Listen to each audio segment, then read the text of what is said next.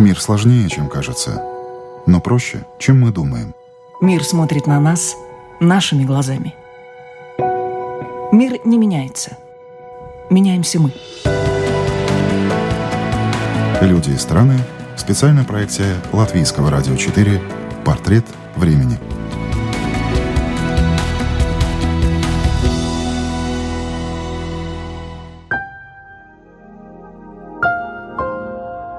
Сегодняшнее общество – это не древний мир. Информации с каждым днем все больше и больше, и, соответственно, тайное быстрее становится явным. Но человеку по-прежнему важно за свою по вселенским меркам короткую жизнь успеть постичь основы мироздания. Самые рьяные попытки объять необъятное во все времена предпринимали философы.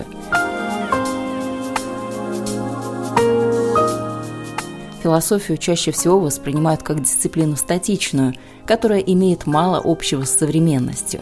Отчасти так и есть. Это скорее некая мудрость веков. Современная же философия, как уверяет наш сегодняшний гость, российско-французский философ Михаил Куртов, умело носит маски. Она переосмысливает взаимоотношения человека и технологий, экологии, религии. С другого ракурса смотрит на идеи экзистенциализма, антропоцентризма и тем самым, как кажется, создает новые течения и веяния в философии.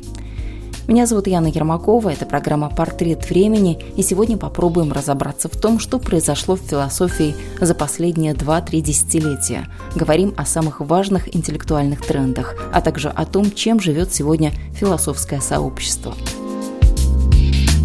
О чем сегодня думает философское сообщество? Вот что на повестке дня? Вы, как яркий его представитель, расскажите нам, что важное самое? Ну, во-первых, набирает тренд э, философия техники. Это как раз то, что мне интересно. Осмысление технического мира, цифровой техники, индустриальной, какой угодно. Есть также различные моды, как во всей эпохе это, это бывает. Да? В философии также есть определенные моды. Неизвестно, имеют ли эти моды какое-то э, существенное значение, пока мы находимся внутри этой эпохи. Э, скорее, их значение станет ясно там, через какое-то время. Но вот в числе таких модных э, трендов, ну, тут действительно можно говорить о чем-то вроде моды, принадлежит так называемый спекулятивный реализм. Ну, отвечая на ваш вопрос кратко, философов сегодня по-прежнему интересует, что такое реальность. Что же это такое, если недалеко от этой темы уходим, что это? Долгое время философы рассматривали отношения между человеком и реальностью как ну, необходимое для рассмотрения. Этим отношением был, например, язык, или сознание, или культура. И в какой-то момент э, так называемые спекулятивные реалисты несколько изменили формулировку вопроса, а можно ли получить доступ к реальности без каких-либо опосредствований в виде языка, сознания или культуры. Так ли нам нужно иметь какие-то средства, какие-то медиа, да, для доступа к этой реальности? Не обстоит ли дело так, что эта реальность существует помимо нас и в то же время может быть доступна нашему познанию без э, вот этой так называемой проблемы доступа к этой реальности? Возможно, слишком абстрактно, но вот основная проблема спекулятивного реализма, наверное, формулируется так. Но в философии вообще много сложных формулировок, обычным людям не всегда доступных для понимания. Философы просто умеют изъясняться или нет? Ну, пожалуй, но э, обычно чем проще формулировки у философов, тем они как раз менее понятны. С другой стороны, как э, говорил такой уже покойный грузинский философ Мираб Мамардашвили, никогда не нужно объяснять что-то слишком. Люди перестают понимать. Всегда нужно как бы, в какой-то момент останавливаться. Простота не является целью философии как таковой. Вот Мартину Хайдеггеру принадлежит такое определение философии. Философия – это про то, как сделать простые вещи сложными. В этом смысле ожидать от философии простоты не стоит, но бывает простота вот на уровне языка или формулировки. Но в этом случае, как правило, философское высказывание начинает тяготить к поэтическому. Вас часто переспрашивают, а что вы имели в виду, вот люди, которые не близки к философии? К сожалению, нет. К сожалению, когда, когда философ делает какое-то утверждение, если оно правильно сформулировано, оно всегда провокативное. И э, люди обычно реагируют на саму провокацию и редко уточняют, о чем идет речь. Я бы хотел, чтобы это было чаще. Более того, э, вот уже другой э, ушедший от нас русскоязычный философ э, Александр Моисеевич Пятигорский давал такое определение философии. Философия – это когда ты говоришь «нет-нет, я, я другое имею в виду, я о другом». И это тоже, в общем, рабочее определение, потому что действительно, как бы, философ, э, даже если формулирует э, какой-то тезис в расхожих словах, отсылает какой-то понятной повседневной реальности, обычно под этими словами имеет в виду некое тотальное переворачивание мира или сознания, как говорил Гегель. Философия – это мир, перевернутый с ног на голову. Но обычно философ, кстати, возвращаясь к вопросу о простоте, имеет в виду в итоге, в конечном итоге, вот когда удастся пройти весь путь э, э, философского размышления, а этот путь может быть там длиною в книгу, да, э, то в конце оказывается, что все довольно просто, но пришлось все очень усложнить для этого. И вот в тот момент, когда человек слышит первую формулировку, он считывает этот верхний слой, и в этот момент как раз э, философ ему говорит: нет, нет, я немножко о другом, я имею в виду другое. И действительно ситуация регулярно повторяется, вот коммуникация между философом и нефилософом. Нефилософ в данном случае не является чем-то уничижительным, наоборот, философ, э, философии вопрос о нефилософии ставится. По-моему, впервые вопрос о нефилософии был поставлен Людвигом Фейербахом. В двадцатом веке были такие авторы, как Франсуа Лярюэль, который э, развернул целый проект «Non-философии», то есть нефилософии. Нефилософия – это как бы то, из чего в конце концов философия прорастает. Это не антагонист философа, да, не философ, но тот, с кем философ всегда находится в исключительно плотном взаимодействии, даже, может быть, более плотном, чем с другими философами. На какие темы сегодня не принято говорить в компании? Это политика, религия, деньги, здоровье и обсуждение присутствующих. Все это чревато переходом на личности. Легко можно задеть или оскорбить чужие чувства и оставить неприятный осадок. Философии или ее аспектов в этом списке нет, но сократовских бесед или диспутов сегодня тоже никто не ведет. Вместо обсуждений, в чем смысл жизни, копья ломают о гражданскую позицию друг друга. Разговоры на кухнях переместились сегодня в интернет, а самой активной частью общества стала так называемая «партия на диване». Если посмотреть комментарии в интернете сейчас, в социальных сетях, ну, кажется, что вот, ну, каждый, если не второй, то первый стал точно философом.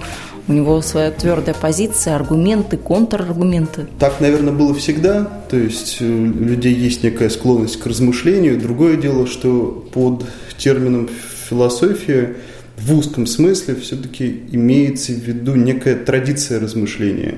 Эта традиция паневропейская, безусловно, она связана с неким корпусом текстов, с которыми размышляющий должен быть знакомым. Я имею в виду ту традицию текстовую, которая начинается с античности, да, проходит через средние века, доходит до нового времени и так далее. Если под философией подразумевают просто некое неподготовленное размышление, в конечном итоге размышляющий так или иначе будет сам переизобретать какие-то философские вопросы или проблемы. То есть это такой, ну, не то что парадокс, это довольно логично. Мы все, мы все живем в одной культуре, говорим, в общем-то, на похожих языках, принадлежащих к индоевропейской группе. Простые истины пересказываем каждый по-своему.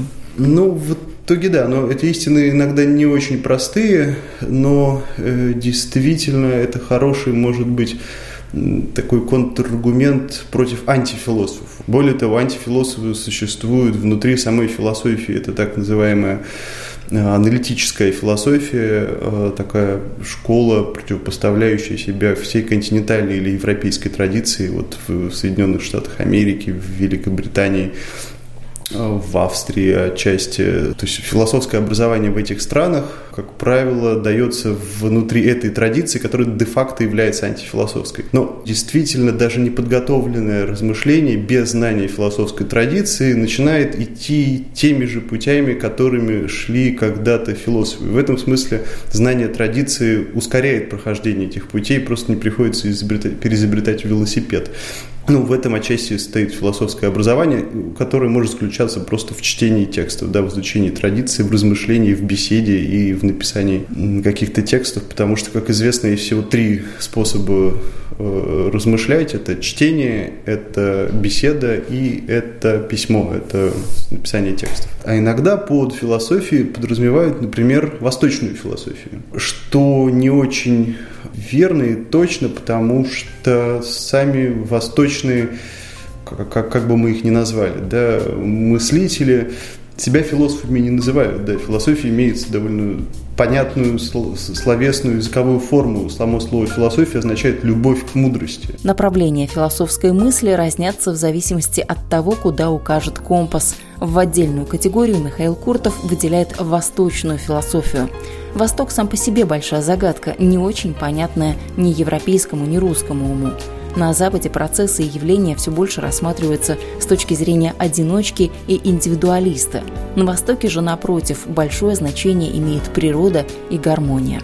В основном то, что мы имеем дело на Востоке, является не столько любовью к мудрости, любовь все-таки какую-то дистанцию предполагает. Да, любовь может быть там невзаимной, например, там, несчастной, какой-то, да, любовь предполагает, ну, не соединение, да, философа с самой мудростью. Между ними есть вот это отношение филии, любви. На Востоке же, когда мы говорим про восточную философию, это понятие равняется самой мудрости, да. На, на Востоке мыслители скорее мудрецы, чем любящие мудрость.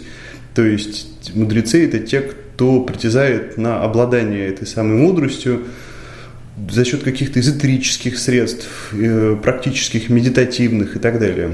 И это, конечно, совсем не то, чем занимаются на Западе. Да? Вот эта, вот эта любовь к мудрости отличает Запад от Востока, который притязает на саму мудрость. В современном динамичном мире классическая философия, как кажется, все меньше оказывает влияние на человека и на процессы в обществе.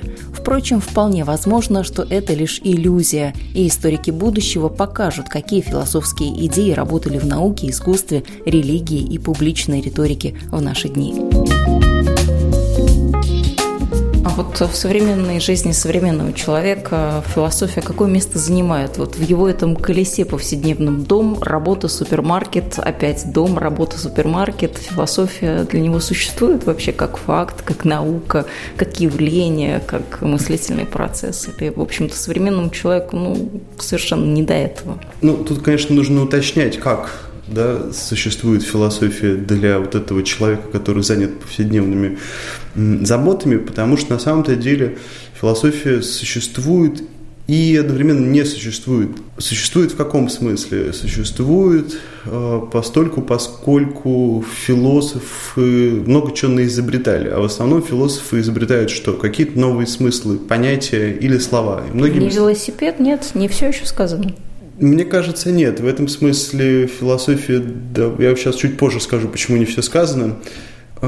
Философия существует в первую очередь, наверное, в словах. Да. Философия имеет дело там не с формулами, не с какими-то... не с созданием каких-то вещей, а с речью. И мы можем не, не заниматься философией, но использовать такие слова, как там, материя, форма, идея, там, дух э, и так далее. И это в, какой, в какой-то степени все это будут философские словесные изобретения. А с другой стороны, нет, философия никак не существует для вот этого занятого повседневными заботами человека. Почему? Потому что философия, вообще занятие философией является функцией от свободного времени. Если у вас есть свободное время, вы будете философом. Если у вас нет, его не будет. Так складывалось с рождения самой философии, философией в античном полисе занимались так называемые свободные люди, то есть не рабы. Свободные люди – это те, кто был свободен от выполнения каких-то обязанностей ремесленных, да, или хозяйственных, у кого просто-напросто было свободное время. Философ в этом смысле, который может позволить себе лениться, чего-то не делать или вообще ничего не делать. Это... Вы сейчас себя тоже частично описали вот под этими ну, безусловно, понятиями. Безусловно, невозможно заниматься философией, когда у тебя есть какие-то повседневные задачи, которые требуют незамедлительного решения. Михаил Куртов напоминает, что философия никогда не была массовым занятием. Это разновидность творчества, искусства, а творчеством и искусством занималась всегда только интеллектуальная аристократия, то есть праздный класс.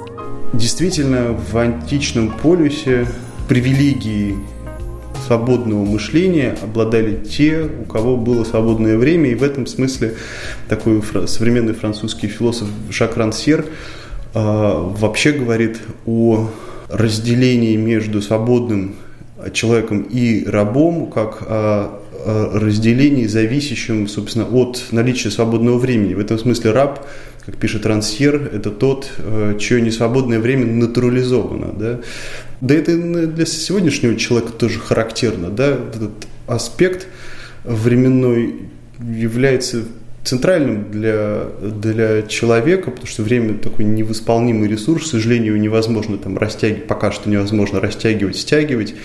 Мы этим ресурсом пользуемся как ну, истощимым. И человек может не только заниматься философией, но, например, и заниматься политикой, делать какой-то свободный политический выбор только тогда, когда у него есть время для того, чтобы там, ну, сегодня в условиях представительной демократии, для того, чтобы разобраться там, с какими-то кандидатами от партии и так далее. Если у него нет времени, да, он становится, скорее всего, жертвой, хорошо, не жертвой, объектом хорошо продуманных каких-то пропагандистских действий.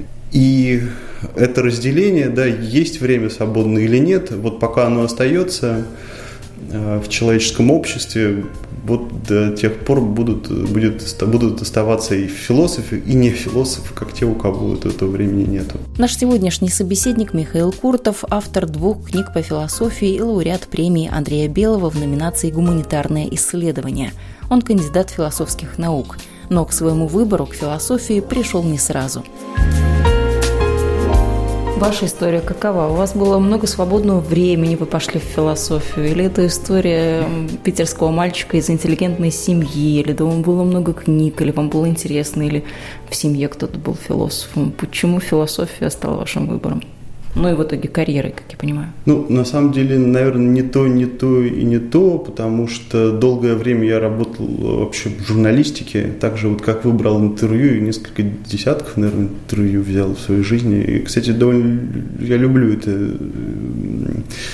эту форму общения. Кстати говоря, философу иногда полезно было бы научиться брать интервью, потому что философ всегда предполагает некую... монологичность. Ну, монологичность или э, как бы рассматривают любую беседу как сократическую, а сократическая беседа – это такое как бы волшебное действие, в результате которого собеседник преобразится, ну и сам философ также. А иногда хорошо, вот как вы сейчас, да, сесть, задать вопросы, ну, даже, может быть, не относящиеся к высоким материям, а так просто ну, вот, под какую-то задачу что-то прояснить. Я думаю, что меня в философию скорее занесло вопреки моим сознательным профессиональным действиям, потому что наряду с журналистикой я работал редактором в издательствах, в книжных, в журнальных. Сейчас я этим занимаюсь все меньше, хотя иногда приходится делать какие-то переводы, заниматься редактурой, я имею в виду за деньги. Я не знаю, это скорее что-то такое ближе к судьбе, наверное. И я, я бы даже не сказал, что сегодня это является моей карьерой, хотя, наверное, де-факто так получается, потому что большую часть времени я занимаюсь написанием текстов, которые относятся к жанру философии, ну или вот читаю лекции, какие-то интервью даю на темы, связанные с философией. Но отчасти так получилось, как мне кажется, во-первых, потому что может быть, в России просто мало, мало эта ниша не особенно занята. Вот. Философ в классическом понимании сегодня это штучный товар, говорит Михаил Куртов. Впрочем, все относительно, и концентрация умов напрямую зависит от географии и экономики. Например, Соединенные Штаты Америки. В Американской философской ассоциации одиннадцать тысяч членов. Для сравнения, физиков и астрономов вместе взятых в профессиональных организациях там семнадцать тысяч. В России, если мы говорим про Российскую Федерацию, по-моему, около больше тридцати различных факультетов и кафедр философии. И не очень понятно, куда деваются потом эти выпускники, потому что, ну, они там где-то работают, да, кто-то продолжает оставаться в, как бы, в интеллектуальном бизнесе, работают, не знаю, редакторами, переводчиками. Но почему-то это огромное количество не дает так, выпускников такое же или сравнимое количество философов. И в этом смысле мне приходится вот действительно выполнять роль такого публичного говорящего на темы философии. Вот во Франции, в стране, где философом, философами и интеллектуалами являются, по-моему, даже коты и кошки, такое ощущение, что они сейчас с тобой про Мишеля Фуко заговорят, которая страна Франция имеет, представляет собой, ну, такую настоящую, настоящую интеллектуальную фабрику философов, где философия там обучают в школе. Там все эти роли значительно лучше распределены, то есть есть там те, кто отвечает на общий вопрос о том, что такое философия, есть те, кто отвечает на более специализированные и так далее. Что касается, ну, вообще термина философия, то то, что я делаю вот как свой, хорошо, скажем, философский проект, не очень описывается термином философия. Я имею в виду то, что я назвал технотеологией. Технотеология просто принадлежит несколько к другой э, интеллектуальной традиции. То есть можно, конечно, то есть я себя называю философом для простоты, иначе уж совсем будет ничего непонятно. И так с философией-то непонятно, тут какие-то еще новые термины. Но то, чем я занимаюсь, не совсем похоже на то, чем занимаются философы вот в каком-то смысле, в, в традиционном смысле, в смысле принадлежности к той вот традиции, которую я только что описал. Есть ли что-то общее в устройстве диктофона и в готическом храме? Михаил Куртов уверяет, что есть, и именно это называет технотеологией. Технотеология, конечно же, вырастает из э, двух философских проектов. Один из них – это философское исследование техники, другой – философское исследование религии.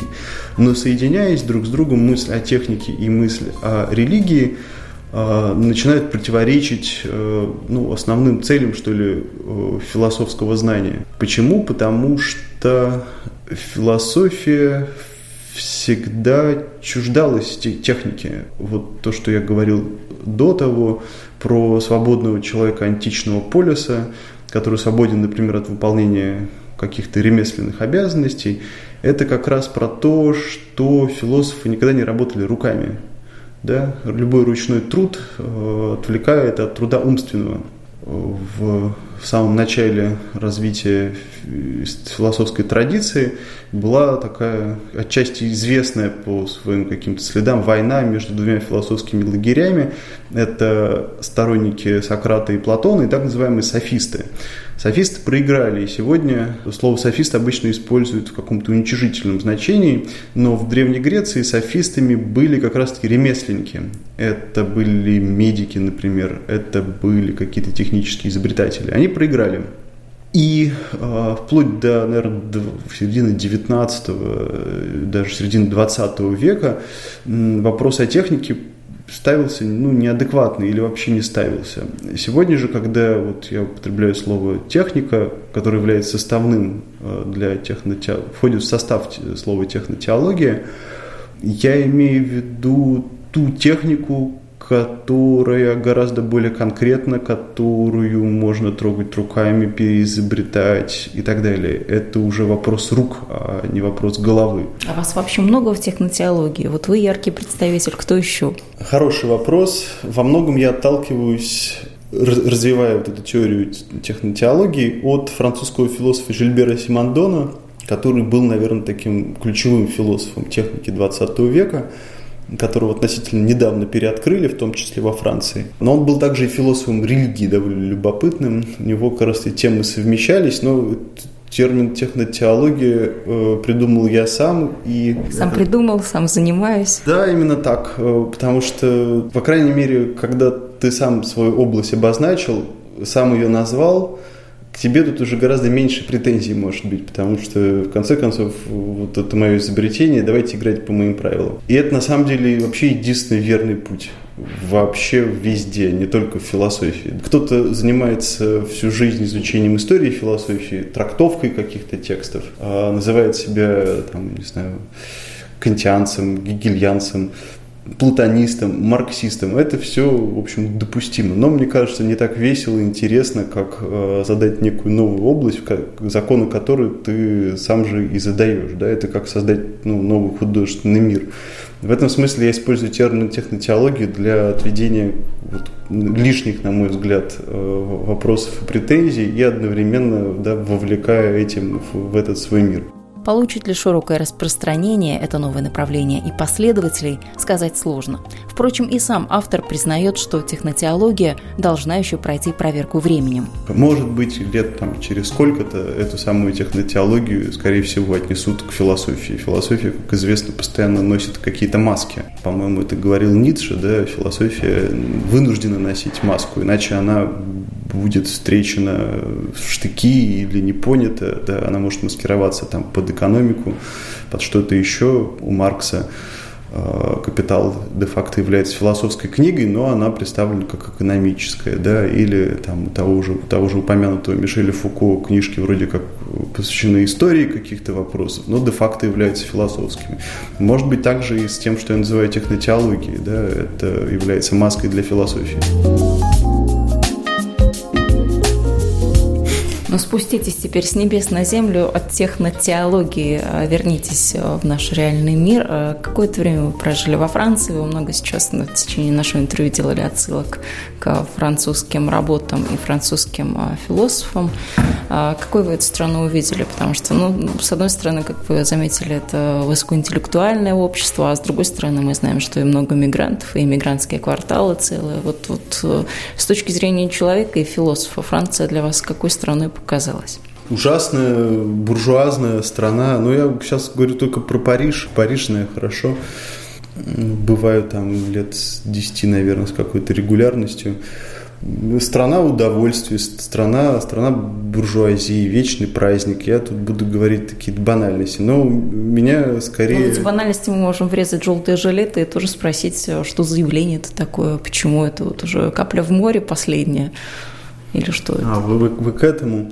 Нет, я ко всему просто вот, ну, в тему как-то пришлось. Ну, что касается иммигрантов и, и там всяких арабских черных кварталов, я, честно говоря, в Париже мог общаться вот с этими иммигрантами. В частности, вот я с французами ну, совершенно не могу общаться, потому что я вынужден сорок минут обсуждать вино. Это вообще вы же философ, вы можете все. Ну, я скучаю, у меня есть более интересные вещи. Но вино... просто мне кажется, вино дороже там сто евро бутылка, это уже, это уже обман. Поэтому обсуждать это больше там пяти минут в жизни во всей, по-моему, просто лишнее. А вот когда ты приходишь, например, в черном районе в бар, и там происходит примерно как в фильме про ковбоев, такая пауза, все оборачиваются, уже белые туда не ходят, французы туда не ходят, и ты завязываешь общение, ты понимаешь, что вот эти вот люди, вот ты с ними гораздо больше на одной волне. Вот они вообще русские, с ними можно выпить водки. Самое ужасное, что они почти все путинисты. Они все начинают нахваливать Путина. Я долго их разубеждаю, говорю, что ну нет, может быть, не так. Одного, правда, встретил левого интеллектуала, черного. Это в основном из колонии Сенегал. Откуда-то еще. В основном, то есть, как бы, они русские даже в том смысле, что они бы проголосовали за Путина. Сейчас пошли, что меня, конечно, в ужас приводит. Почему Путин во главе угла становится, а не Макрон, что вроде как бы ближе по географии? Ну, это, это своя... Нет, Макрон, нет, Макрон они точно не, не любят, очень не любят. Ну, в данном случае на них действует тот фактор, что такая французская ситуация... что они также не любят Америку. По-моему, во Франции никто не любит Соединенные Штаты Америки, потому что они очень агрессивно проводят политику культурной американизации. Французы очень дорожат своей культурой, а тут им Макдональдс какие-то. Ну, то есть, это как бы такое культурное противостояние, тут нету ничего, там, не знаю, российского и так далее. Но они как бы вот американизации все сопротивляются. А для них Россия – это якобы та страна, которая, значит, дала отпор Соединенным Штатам. Я такой аргумент слышал. Это меня несколько удивило. Ну, наверное, из относительно небольшой Франции, так про французов нельзя говорить, это, они думают, что это большая страна, но действительно небольшой Франции, да, вот эти вот две большие страны, там, противостоящие друг другу, там, хотя, я не знаю, какое-то между ними сегодня противостояние, это уже не СССР, понятно, и США. Но, в общем, на них это производит впечатление, и они занимают сторону, сторону России. Это, в общем, звучит забавно, но, но факт. Да, пожалуй, вот «Черные кварталы», Парижа, наиболее интересное общение. Но и кроме этого есть еще магазины, книжные, интеллектуальное производство, которое хочется украсть, вывести куда-то, чтобы больше никогда в Париж не возвращаться. Потому что, мне кажется, несмотря на революционность французского народа, французских традиций, никаких настоящих революционных изменений, вот тех, которых ждут, например, от движения «желтые жилеты», там не произойдет. Почему? Потому что все удовлетворены своим уровнем жизни, и нету никакой сверхмотивации что-то менять. Я в этом смысле не верю, что во Франции могут произойти какие-то... Вот в России могут произойти какие-то изменения, потому что там ситуация, ну, как бы гораздо более тяжелая. А какие изменения могут произойти? Да, ну, какие угодно. Вообще какие угодно. Ну, то есть, если говорить про ту же Францию, на самом деле...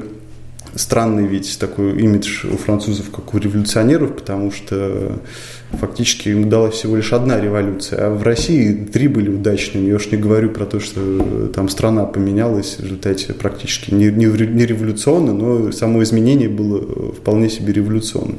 А, в, а во Франции ничего не произошло. Ну, то есть все, все, все как бы...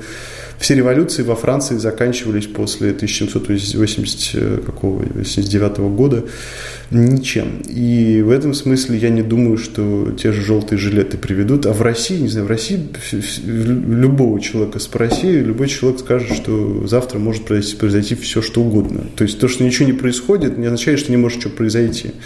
Эту ситуацию я вот в какой-то момент назвал ситуацией мета-застоя. У нас был застой. Эта ситуация, на самом деле, не только российская, я думаю, что она и шире, может быть, такая общая, общемировая, есть некий застой, да, там везде, в науке, хотя кажется, что что-то происходит, но как бы обещание гораздо больше результатов везде абсолютно, что там в биологии, что в физике, в культуре, да, там эти бесконечные, однообразные, идиотские, простите, сериалы, да, которые смотрят, разве что компьютерные игры как-то еще развиваются, хотя... Следите, это... играете. Не люблю играть, я смотрю, я могу смотреть по двадцать-тридцать часов прохождения игр на YouTube. Мне нравится смотреть, как другие люди играют, и сам, самому скучно. В общем, есть некая застойная ситуация, которую антрополог Алексей Юрчак назвал, вот у него есть, была такая книга, посвященная культуре СССР, это было навсегда, пока не кончилось. Вот это формула застоя, это было навсегда, пока не кончилось. Сегодня как бы некое повторение застоя, но уже на другом уровне, я это называю мета-застоем, и формула мета-застоя, это вот-вот закончится, но все не кончается. То есть, и вот это ощущение, что это вот-вот закончится, но все не кончается, в России гораздо более острое, чем где-либо, потому что общие социальные напряжения, общая какая-то хрупкость, расшатанность, все ломается постоянно. Никто не знает, что будет завтра вообще, в принципе. Создает впечатление, что закончится, но не кончается, и это как бы, но это не означает, что не закончится. Хотя мы можем представить себе там тысячелетнее существование нынешних политических деятелей, которые едят кремлевские таблетки. Там в СССР периоды правления каких-то генсеков заканчивались, потому что они умирали. А сегодня, если люди, сидящие в Кремле, будут жить там до двухсот до трехсот лет благодаря каким-то технологиям, ну, собственно, и власть тоже не будет меняться. Это такой футуристический сценарий. Но, возвращаясь к тому, что может произойти. Я думаю, что как раз в России может произойти все, что угодно в, э, вследствие того, что люди готовы к тому, что может произойти все, что угодно. Вот это ощущение стабильности, о котором так много, сейчас, правда, все меньше говорят, я имею в виду в России. То есть я уверен, что в России будет вот примерно всегда так, как было там, в двадцатом веке и до того. То есть э, полный хаос. К полному хаосу философия, впрочем, тоже относится по-философски. Никогда так не было, чтобы как-то не было. Напомню, гостем «Портрета времени» сегодня был российско-французский философ Михаил Куртов. Этот выпуск программы подготовила и провела я, Яна Ермакова. До новых встреч!